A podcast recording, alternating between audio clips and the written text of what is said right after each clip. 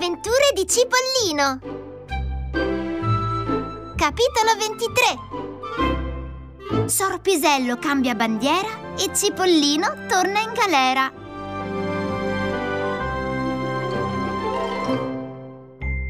No, è inutile che io tenti di ingannarvi.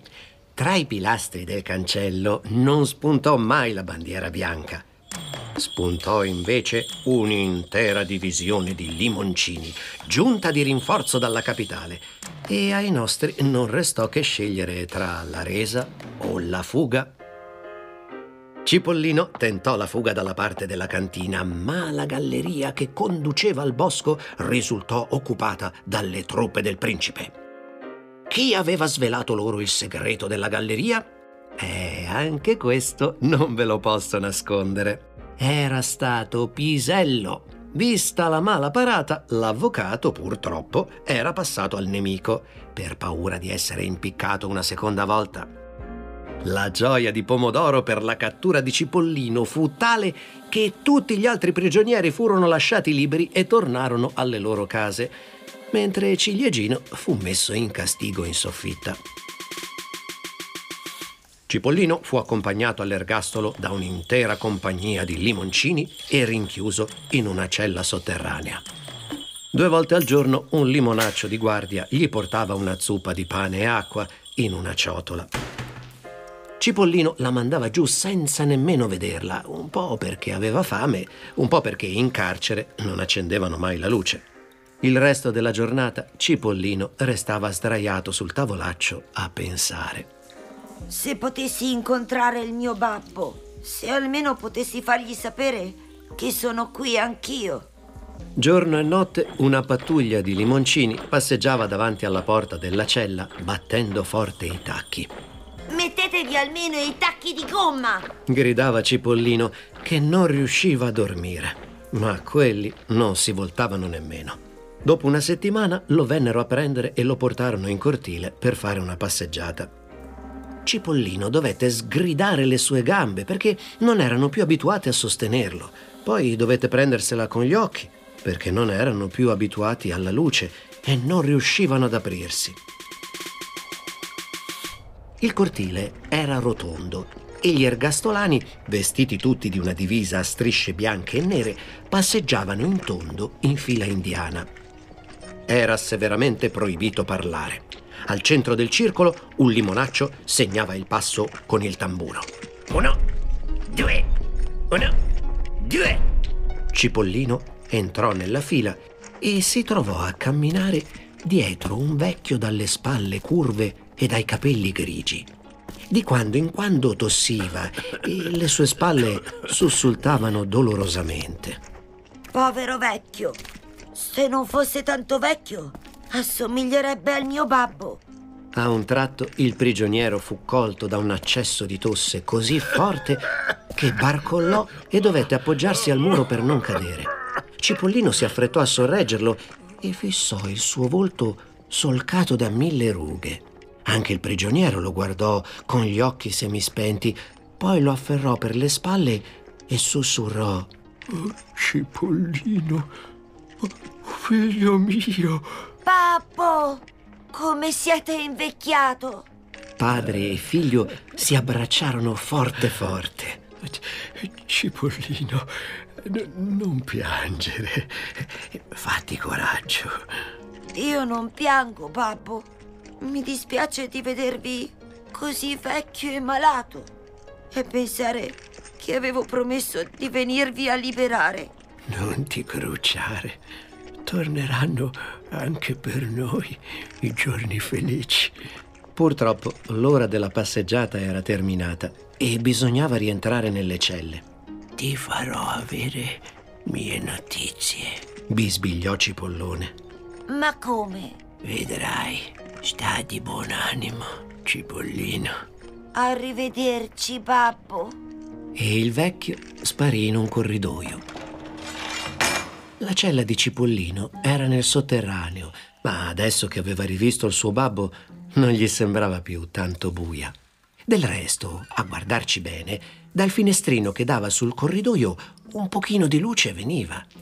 ma un pochino, tanto pochino, che bastava solamente per veder sfilare avanti e indietro gli stivali dei limoncini. Il giorno dopo, mentre si divertiva a contare e ricontare i tacchi di quegli stivali per far passare il tempo, Cipollino si sentì chiamare da una vocina strana che non si capiva da che parte venisse. Chi mi chiama? Guarda sul muro. Ho un bel guardare. Non vedo nemmeno il muro. Guarda vicino al finestrino. Ora ti ho visto. Ma tu sei un ragno. Che cosa cerchi qua giù? Alle mosche non piace stare all'umido. Ho la mia rete al piano di sopra. Quando ho fame ci vado a guardare e qualcosa ci trovo sempre. Un limonaccio picchiò violentemente alla porta. Silenzio lì dentro! Si può sapere con chi parli? Sto dicendo le orazioni che mi ha insegnato la mia mamma. Dilli sottovoce, ci fai sbagliare il passo. Il ragno scese più in basso e bisbigliò con la sua vocina vellutata. Ho un messaggio per te da parte del tuo babbo. Difatti lasciò cadere un biglietto che Cipollino aprì e lesse d'un fiato. Diceva solamente Cipollino caro, sono al corrente di tutte le tue avventure. Non te la prendere se le cose non sono andate come volevi. Al tuo posto avrei fatto lo stesso. Un po' di prigione non ti farà poi tanto male. Potrai continuare i tuoi studi e avrai tempo per mettere ordine nei tuoi pensieri.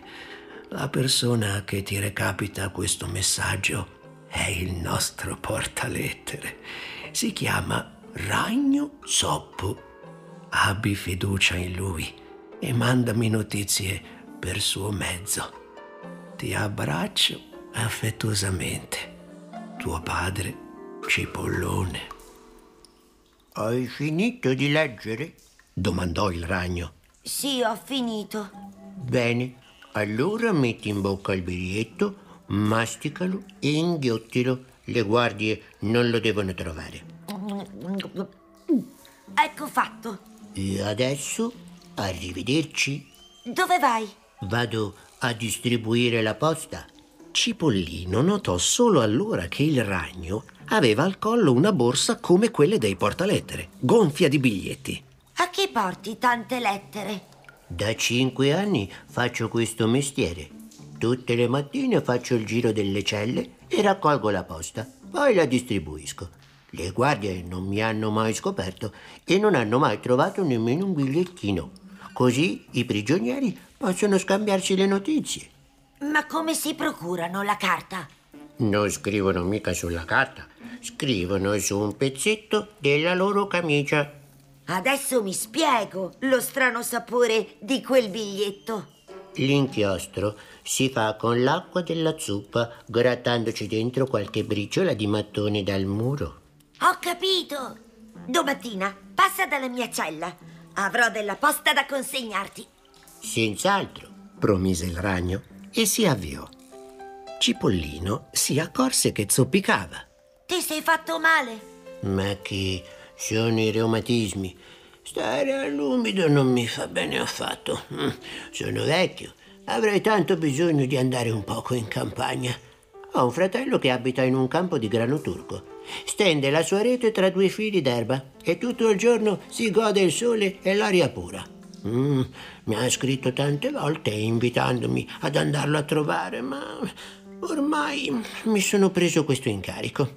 Io dico che quando uno si prende un incarico lo deve mantenere. E poi ce l'ho col principe Limone, perché il suo servitore ha ucciso mio padre. Lo ha schiacciato sul muro della cucina. Povero vecchio. C'è ancora la macchia su quel muro. Ogni tanto la vado a rivedere e dico così. Spero che un giorno anche il principe finisca su un muro e che non resti nemmeno la sua macchia. Dico bene? Non ho mai trovato un ragno così generoso. Eh, si fa quello che si può. rispose modestamente il ragno e zoppicando raggiunse il finestrino, passò sotto il naso di un limonaccio e continuò il suo giro.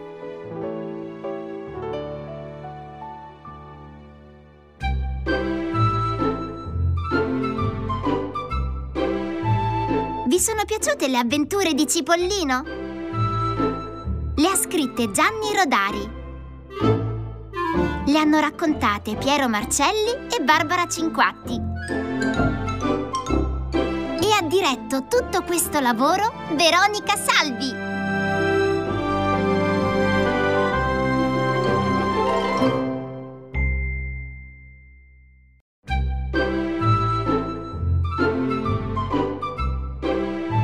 Avventure di Cipollino.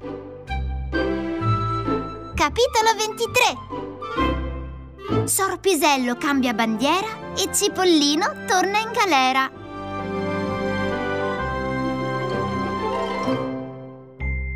No, è inutile che io tenti di ingannarvi. Tra i pilastri del cancello non spuntò mai la bandiera bianca. Spuntò invece un'intera divisione di limoncini, giunta di rinforzo dalla capitale. E ai nostri non restò che scegliere tra la resa o la fuga. Cipollino tentò la fuga dalla parte della cantina, ma la galleria che conduceva al bosco risultò occupata dalle truppe del principe. Chi aveva svelato loro il segreto della galleria? Eh, anche questo non ve lo posso nascondere. Era stato Pisello. Vista la mala parata, l'avvocato, purtroppo, era passato al nemico, per paura di essere impiccato una seconda volta. La gioia di Pomodoro per la cattura di Cipollino fu tale che tutti gli altri prigionieri furono lasciati liberi e tornarono alle loro case, mentre Ciliegino fu messo in castigo in soffitta. Cipollino fu accompagnato all'ergastolo da un'intera compagnia di limoncini e rinchiuso in una cella sotterranea. Due volte al giorno un limonaccio di guardia gli portava una zuppa di pane e acqua in una ciotola. Cipollino la mandava giù senza nemmeno vederla, un po' perché aveva fame, un po' perché in carcere non accendevano mai la luce. Il resto della giornata Cipollino restava sdraiato sul tavolaccio a pensare. Se potessi incontrare il mio babbo, se almeno potessi fargli sapere che sono qui anch'io. Giorno e notte una pattuglia di limoncini passeggiava davanti alla porta della cella battendo forte i tacchi.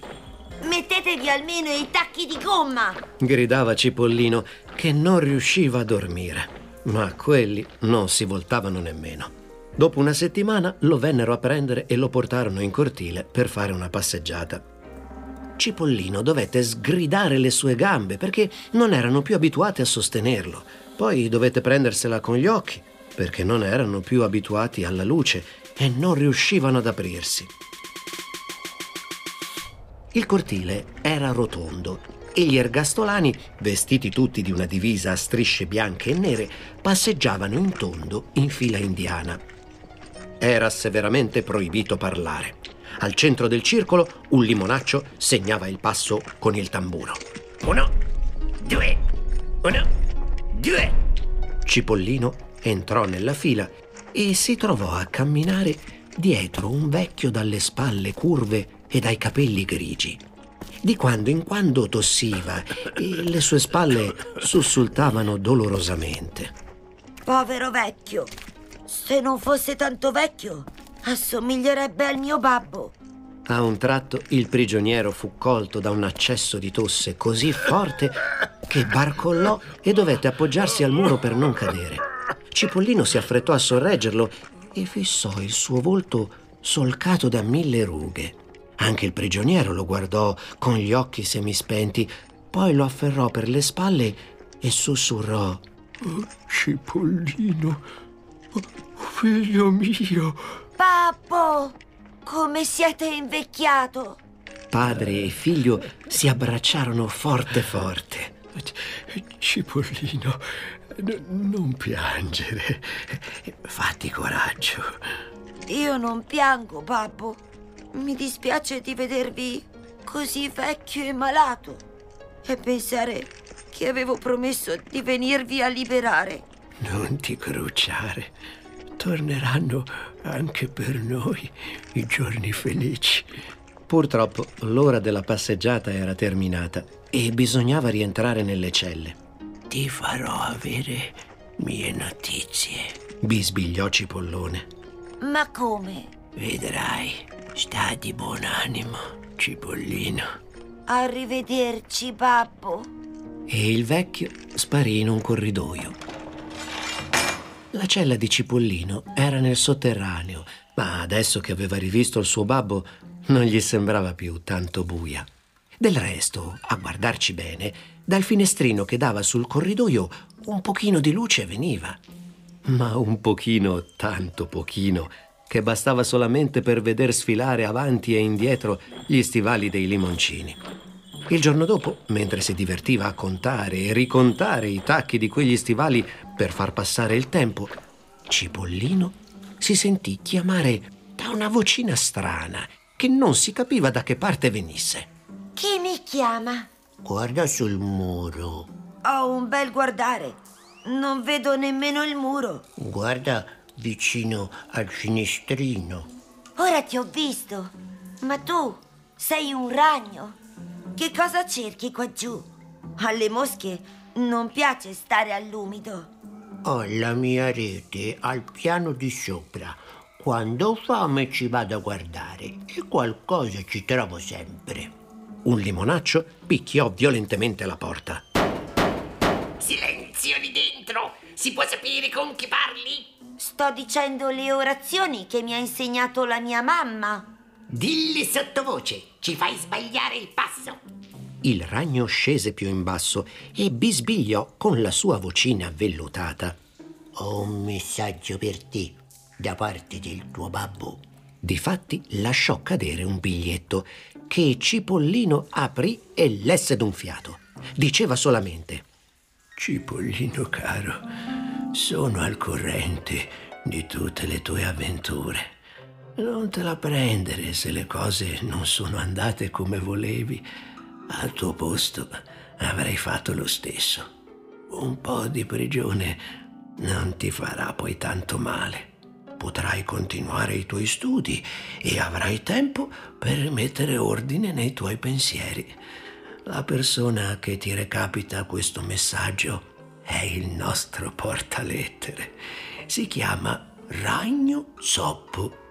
Abbi fiducia in lui e mandami notizie per suo mezzo. Ti abbraccio affettuosamente. Tuo padre Cipollone. Hai finito di leggere?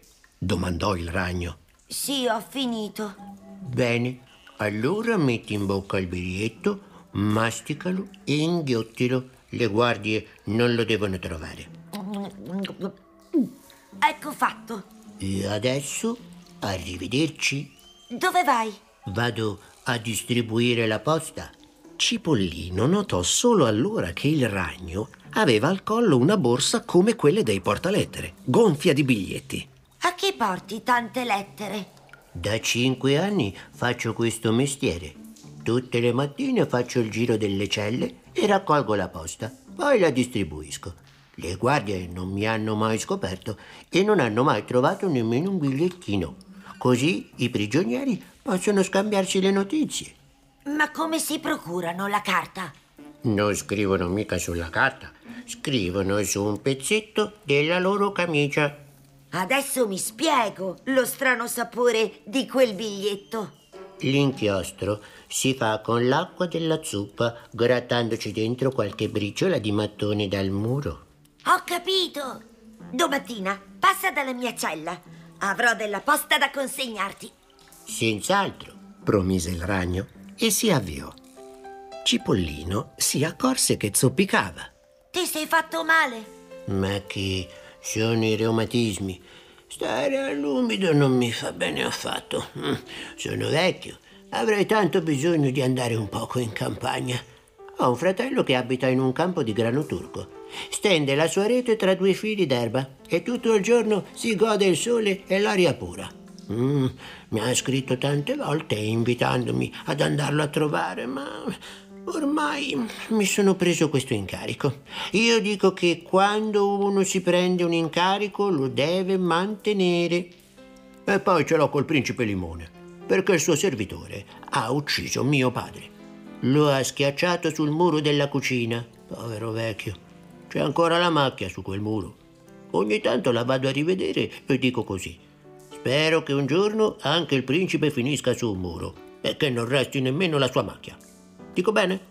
Non ho mai trovato un ragno così generoso. Eh, si fa quello che si può, rispose modestamente il ragno e zoppicando raggiunse il finestrino, passò sotto il naso di un limonaccio e continuò il suo giro.